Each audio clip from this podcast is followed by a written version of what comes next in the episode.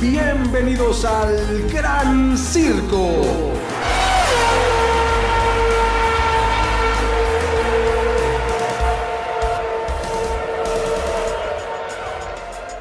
¿Cómo están? Bienvenidas, bienvenidos al Gran Circo, este espacio dedicado completamente a la Fórmula 1.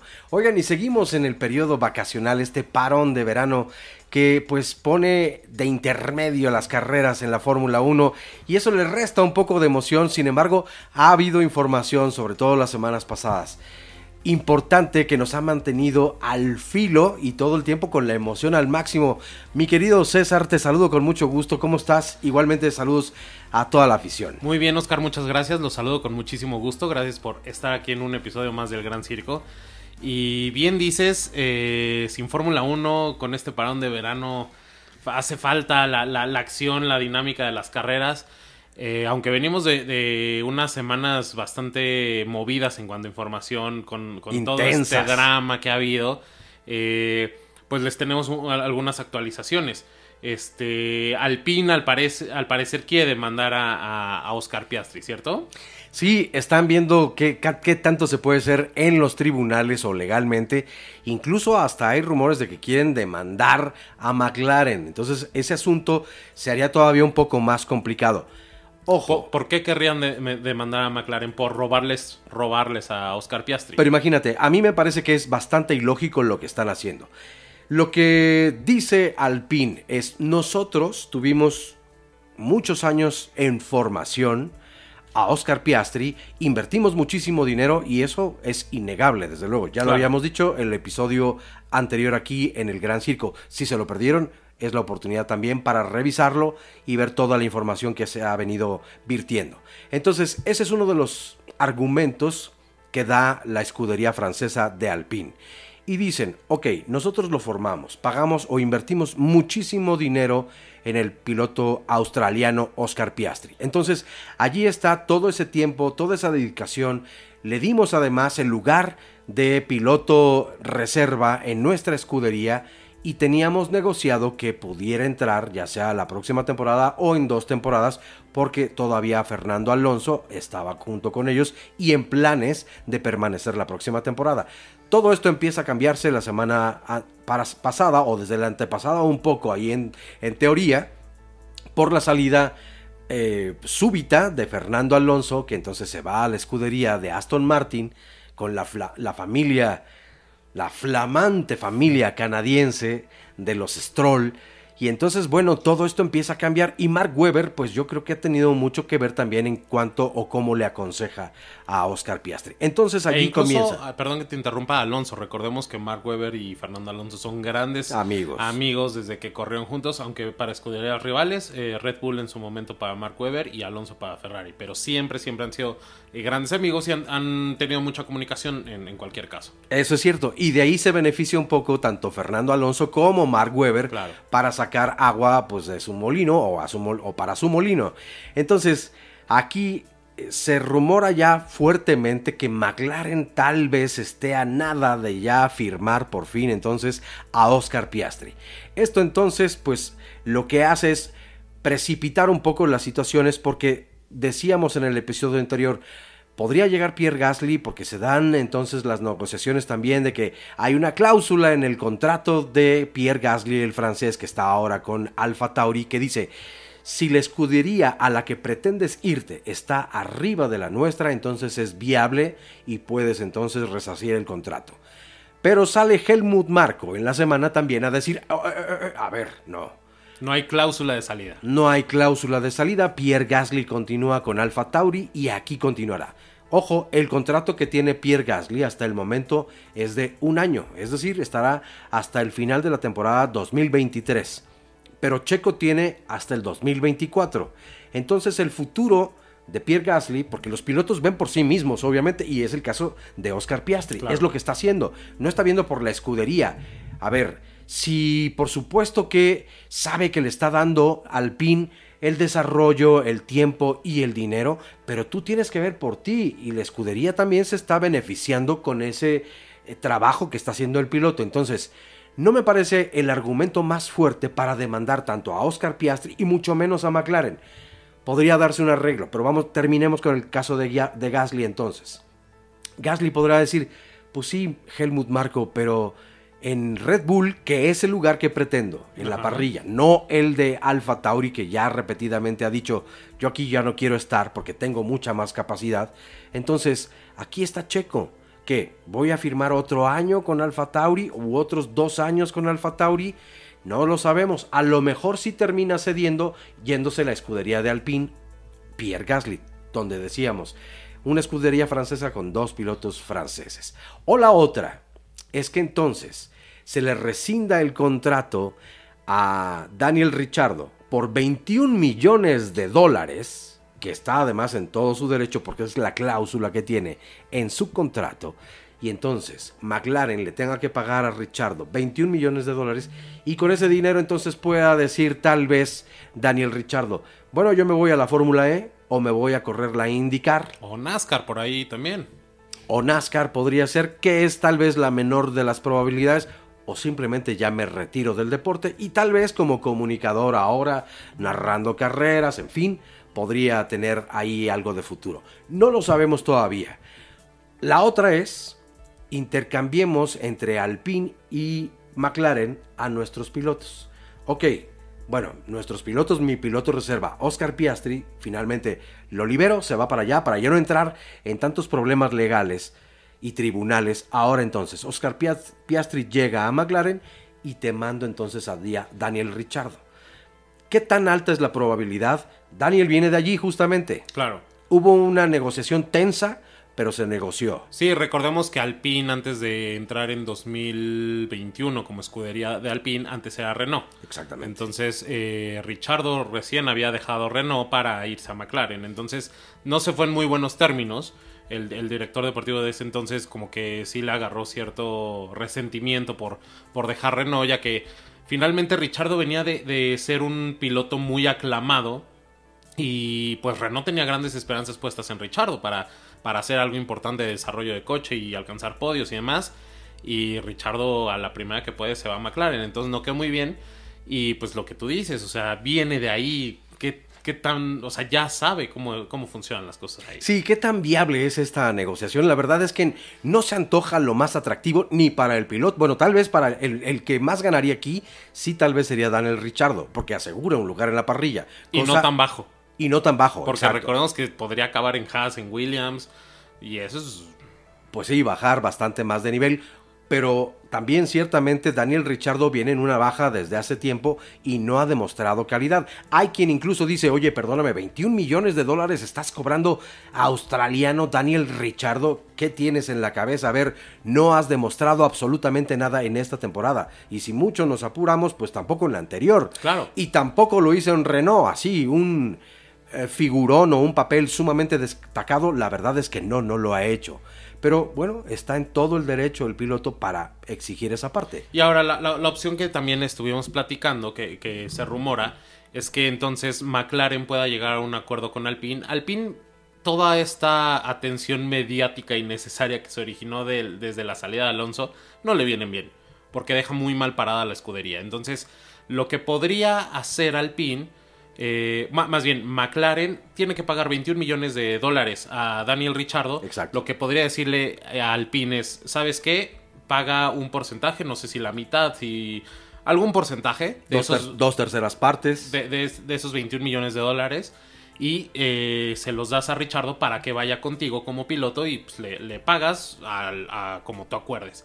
Yo pago la otra mitad porque también ten en cuenta que si Piastri se viene para acá le voy a tener que pagar. Claro. Entonces, eh, pues McLaren lo está, lo, lo está visualizando de, un- de manera muy inteligente, en donde no se desfalque, en donde obtenga lo que quiere y donde se deshaga lo que, en donde se deshaga lo que, de lo que no quiere. Entonces, Exacto. eh, vamos a ver, déjenos sus comentarios. eh, estas llantas ya están cocinadas, así que Vámonos a. Pits, el gran circo.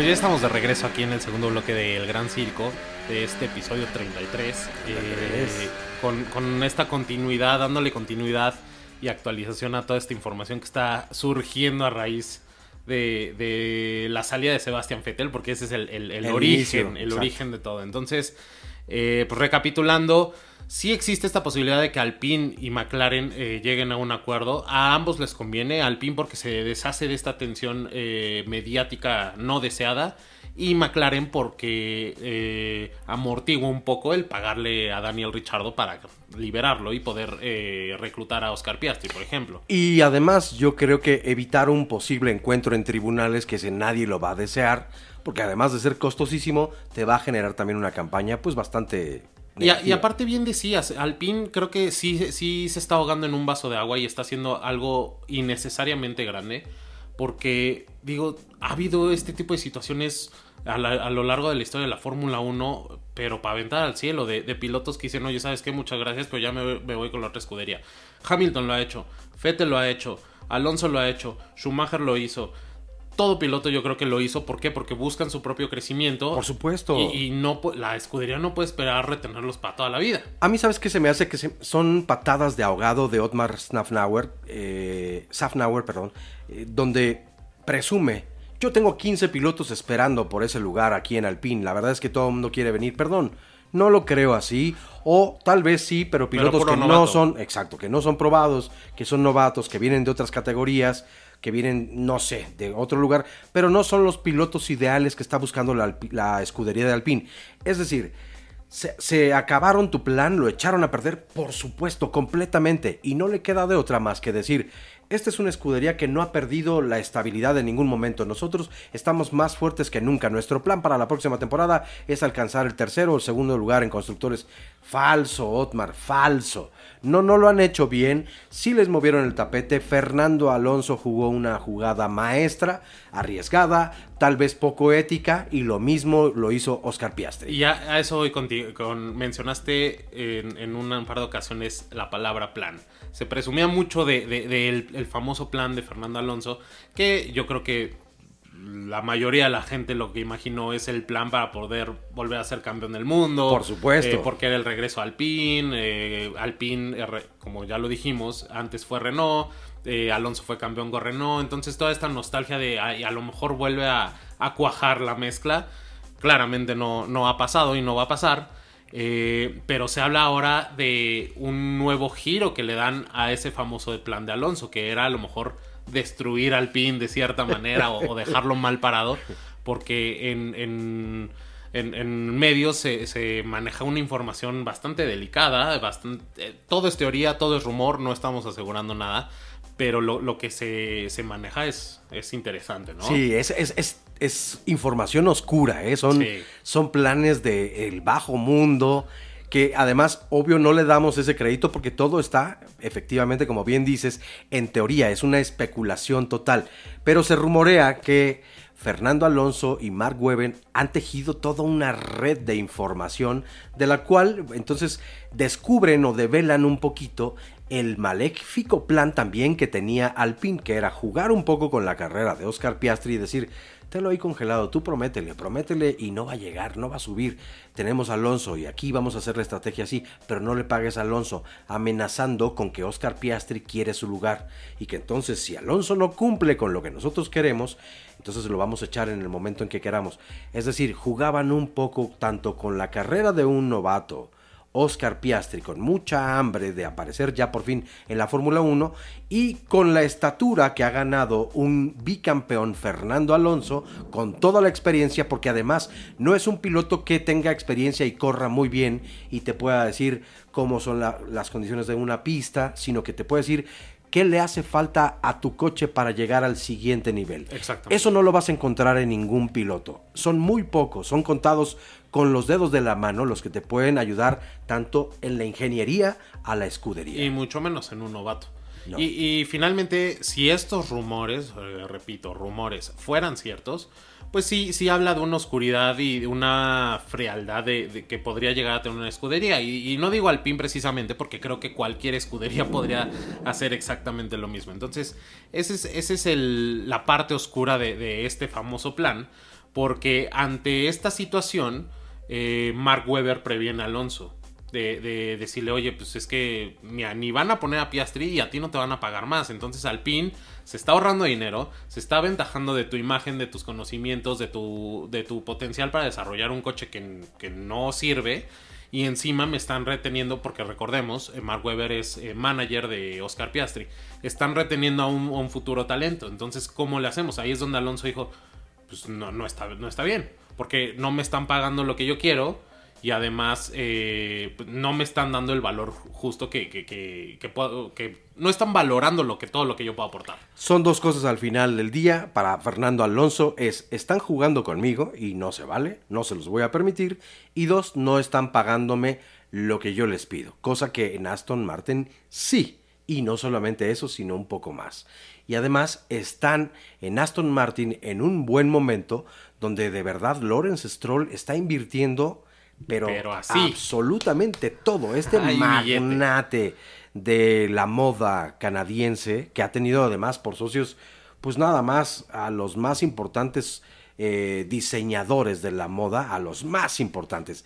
Quien ustedes me digan, no es mi tema, no es eh, lo que yo conozco, no soy especialista para nada allí, pero a los más grandes con esos ha estado asociados. Entonces, tiene, está como en el lugar de Forbes, algo así como en el lugar 28 de los millonarios más altos en el mundo entero. Entonces, dinero está calculado a más o menos su fortuna como en 3 mil millones de dólares, eh, algo así. Es, es, una bestialidad. Y en lo que consiguió, por ejemplo, primero, eh, no ahora Aston Martin, pero en lo que consiguió Racing Point, Ajá. En lo que lo compró, en realidad, si tú piensas en 3 mil millones de dólares, es nada. Ya, aparte, ahí no empieza la cosa. Primero compró Aston Martin. No, no, se asocia, no compra completamente. Compra, no, compra una parte de Sí, Aston Martin, más bien. Compra una parte de Aston Martin y después compra la escudería para poderle nombrar Usar el nombre de Aston, Martin. exactamente, Entonces, bien. y nada, imagínense la, la capacidad económica que tiene. Y ahora, eh, después, págale a Fettel. Fe- tráete a un campeón, A un campeón, y luego tráete a Alonso. Y luego ahorita está, está construyendo una planta de Aston Martin que, que es envidia de todas las escuderías. Es, va a tener una tecnología impresionante, túnel de viento, Sí, sí. todo. I- imagínense ustedes que los edificios que tiene, o algunos de los edificios que tiene Aston Martin, los están derribando, derrumbando completamente, porque lo que piensan traer entonces es la tecnología de punta y entonces es, no, no, no, mejor tiremos y construyamos para que se beneficie tal cual como nosotros lo tenemos planeado. Y se están trayendo además gente con mucha experiencia de otras escuderías para armar un grupo de ingenieros y de mecánicos con un conocimiento brutal. Entonces, de verdad, el plan que traen a largo plazo, porque no lo veremos esta temporada todavía, pero ya a partir del de la próxima temporada 2023, claro que comenzaremos a ver, yo creo que un poco de frutos, bueno, ahí está de todos modos Lance Stroll, ahí no les podemos prometer nada, pero bueno, pero viene un Fernando Alonso, pues sí, con el apetito de decir, aprendamos, pero desarrollemos, Claro. ¿no? Entonces yo creo que se vienen buenas cosas. Sí, Se eh, espera. Yo, yo digo que hay que esperar eh, por lo menos un, un par de temporadas para, ahora sí, valga la redundancia, esperar algo de Aston Martin.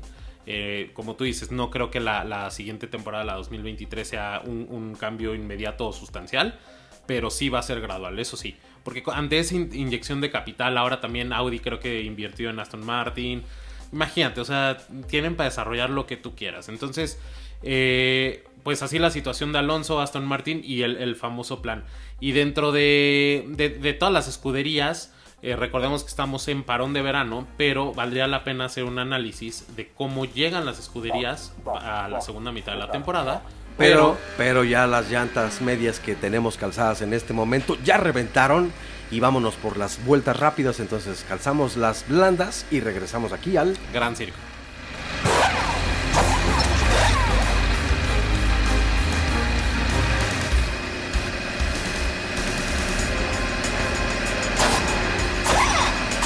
Ya estamos de regreso aquí en el último bloque de este episodio 33 de El Gran Circo y eh, vamos a hacer un, pequeño recuento para quien no, no tiene la certeza de cómo van las escuderías y los pilotos para este, esta segunda mitad de temporada que ya va a iniciar en breve, va a regresar a Spa. Esa, esa va a ser la primera carrera de la segunda mitad de la temporada. Entonces, ¿cómo van las escuderías?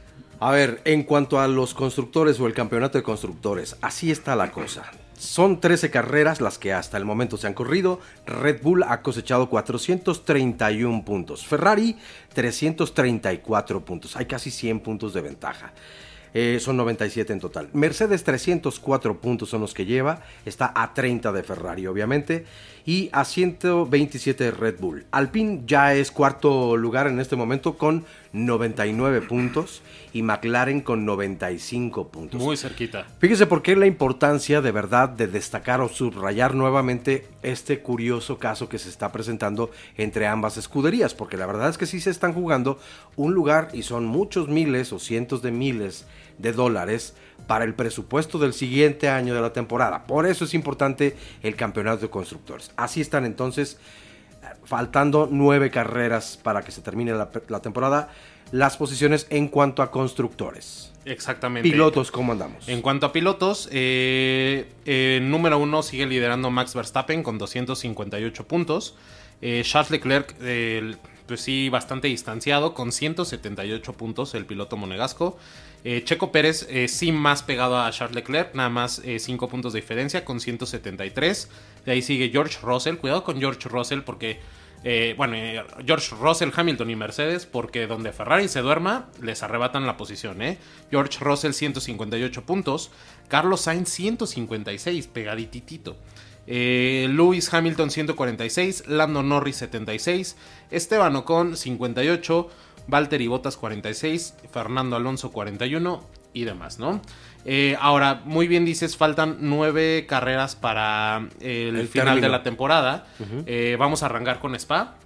El fin de semana del 26 al 28 ¿Qué de circuito, agosto. por cierto? Yo creo que no sé si Es de mi mis consentido, favoritos. o, pero sí está en mi top 3. Esperemos que no llueva esta vez a- a la Ojalá. manera que llovió el año pasado, porque recordemos que el año pasado... Que lo ganó el- Russell Lo ganó Russell de por milagro. Prácticamente... Sí, por la quali. Ajá. Eh, después sigue Holanda, eh, Italia, Singapur, Japón, Estados Unidos, México, Brasil. Y se cierra el del 18 al 20 de noviembre en Abu Dhabi. Al respecto en las redes sociales, lo que se espera es que más o menos para cuando llegue el Gran Premio de México ya esté resuelto el campeonato, cuando menos de pilotos. Yo creo que ya se habrá dado eh, una idea mucho más cercana, cuando menos, si no es que ya el campeón matemáticamente. Y entonces dicen, bueno, la verdad es que ya para cuando llegue a Abu Dhabi, honestamente va a perder mucho fuelle la Fórmula 1 o interés, porque entonces ya estarán decididos tanto el campeonato de pilotos como el de constructores. No lo sé y para mí la verdad es que aunque ya esté definido, la última carrera de todos modos sigue brindándonos muchas emociones y a mí lo que me provoca este final de temporada o estas últimas nueve carreras que le restan a la temporada 2022 es ahí viene Ferrari, digo, no Ferrari, Ferrari se ha caído, que ahora vamos con algo que tienes preparado de Matías Binotto y toda su, su gente. Eh, pero ahí viene Mercedes persiguiendo muy duro a Ferrari, demostrando lo que casi siempre ha hecho en estos últimos ocho años, cuando menos. Ya no le va a alcanzar para el campeonato de pilotos ni para el de constructores. Yo lo veo muy, muy difícil. Podría pasar, pues creo que todavía existe ahí un resquicio matemático, pero honestamente está difícil. Sí, está muy, muy, muy complicado. Y ahora, respecto a lo que mencionabas de Ferrari, eh, Matías Binotto sigue con esas declaraciones un tanto impertinentes, un, un tanto fuera de su realidad, como no queriéndose dar cuenta de lo que está pasando. Eh, los tifosis, la afición italiana, eh, bueno, más, bien la, la afición eh, de Ferrari, ya está hasta el gorro de Matías Binotto. Dicen es que no puede ser que no dé resultados, ahora sí tiene coche, ahora sí tiene pilotos. Stronzo y no de hay merda. resultados. Y eh, claramente lo que más ha evidenciado Ferrari en esta temporada, o por lo menos lo que llevamos de esta temporada, es su falta de planeación estratégica para atacar las carreras y, y- y- y, eh, generar buenos resultados con ayuda de los pilotos, porque recordamos que los pilotos sí los tienen. Entonces, el director de estrategia de Ferrari, Iñaki Rueda, eh, los tifosis ya están pidiendo su cabeza. Y Matías Binotto sale a defenderlo y decirle, oye, no, pues es que hay escuderías que pues, no, no necesariamente son, eh, tienen una buena temporada y a lo mejor a la siguiente son campeones. Entonces, no, no, no podemos estar cambiando de gente. Eh, me parece realmente eh, muy... Es increíble. Sí, o sea, es que ni, ni adjetivos encuentro de verdad, porque no puede ser que no se dé cuenta los errores estratégicos que ha cometido eh, Ferrari. eh, no voy a decir Iñaki Rueda, porque a lo mejor él hace la estrategia, ejecutan a alguien más o la modifican en, el transcurso de la carrera, pero es imperdonable la, clase de errores que ha cometido Ferrari y sobre todo que Matías Binotto se meta a defenderlo como si las cosas estuvieran bien. Y lo indefendible. Exactamente. Perdón, ya lo dijimos el episodio, el episodio pasado, queremos aquí, cuando menos en el Gran Circo, o personalmente, yo quiero la cabeza de Matías Binotto y de mucha gente que ya es obsoleta en la escudería de Maranello. Y decía de verdad, Enzo Ferrari se levantaría de la tumba para decir, fuera tú, tú, tú, y con así con una hoz como la muerte, acabar con grandes personas que han hecho mucho daño a la escudería y que la tienen en la porca miseria. Entonces, sí, ya es momento de que algo pase, una muy buena limpia en la escudería, porque además no puede ser de verdad que defendiendo lo indefendible todavía justifique lo injustificable. Totalmente No hay forma de verdad de perdonarles los gravísimos errores que han cometido en cuanto a estrategia y planeación a la escudería del cabalino rampante. Yo la verdad eh, desearía de todo corazón que Ferrari me sorprendiera esta segunda mitad de temporada. Lo veo muy complicado y más eh, si Matías Binotto sigue sin quererse dar cuenta de sus errores o de los errores de su equipo y asumirlos y trabajar en ello. Pero ahorita que también eh, algo pasó en, esta semana, ahorita que hablamos de Ferrari, Kimi Raikkonen fue un, gran piloto de la Fórmula 1. Su último campeón. Y su último, el último campeón de Ferrari y este un gran piloto súper querido en escudería en McLaren, en Ferrari, en donde se paró. Eh, bueno, y en todas las categorías donde ha estado, porque... Es campeón de rally, recordemos que es campeón del, Campeonato Mundial de Rally. Y ahorita eh, a mí me, me, da gusto, porque aunque es fuera de la Fórmula 1, parece ser que pueda agarrar un volante en otra categoría que sea NASCAR. Entonces también sería muy interesante ver un piloto como Kimi. Creo que, eh, si no mal recuerdo, sería el primer piloto en tener, eh, en pilotar en esas tres categorías. El primer piloto de la Fórmula, bueno, de la Fórmula 1 que, pisa esas tres categorías. Entonces, bastante interesante. Y pues hay que ver qué, qué pasa esta, esta segunda mitad de temporada. Oye, pero ya se nos acaba el tiempo, se nos viene la bandera a cuadros y no podemos dejar de pasar lo que en el episodio anterior dijimos que hoy íbamos a continuar. A ver, venga con fanfarria, con este redoble, mi querido César, anúncianos, ¿qué va a ocurrir aquí en el Gran Circo? El, episodio pasado les, les, dijimos que no se pueden perder, no se pueden perder este episodio porque lo íbamos a anunciar. Eh, vamos a lanzar una dinámica en agradecimiento a todos ustedes. Eh, donde se pueden hacer acreedores de algo que no, no vamos a decir todavía qué es porque es sorpresa. Pero eh, va a consistir en una dinámica que en el siguiente episodio les vamos a, anunciar. Lo único que podemos decir es que es algo relacionado con Sergio Checo Pérez y ustedes se pueden hacer acreedores de ese artículo que de verdad nosotros ya lo vimos, está de lujo. Está de lujo, estamos muy seguros de que les va a gustar. Entonces, por favor, manténganse eh, viéndonos eh, cada martes a las 6 de la tarde todos los episodios del Gran Circo, porque en el siguiente episodio les podemos tener noticias muy buenas y vamos a lanzar la dinámica, ya les estaremos avisando. Eh, por lo pronto, síganos en todas las redes sociales, nos encuentran en Facebook, Twitter, Instagram y TikTok, arroba elgrancirco.podcast. No olviden suscribirse eh, darle a la campanita en nuestro canal de YouTube, eh, dejarnos todos sus comentarios y en caso de que no nos pudieran ver, ¿dónde nos pueden escuchar? Nos pueden escuchar en Spotify, en Amazon Music, en Google Podcast y en Apple Podcast. Oigan, y entonces también recomienden para que puedan entrar a esta dinámica y hacerse acreedores o acreedoras a este artículo que les vamos a otorgar, pues recomienden el sitio obviamente para que más eh, seguidores o seguidoras también se puedan hacer del mismo, ¿no? Exactamente. Entonces estén muy atentos no nos pierdan eh, eh, la, pista. no nos pierdan de vista. Coméntenos, interactúen con nosotros en redes sociales, nos encanta. Y nos vemos el siguiente martes aquí a las 6 de la tarde. En el Gran Circo.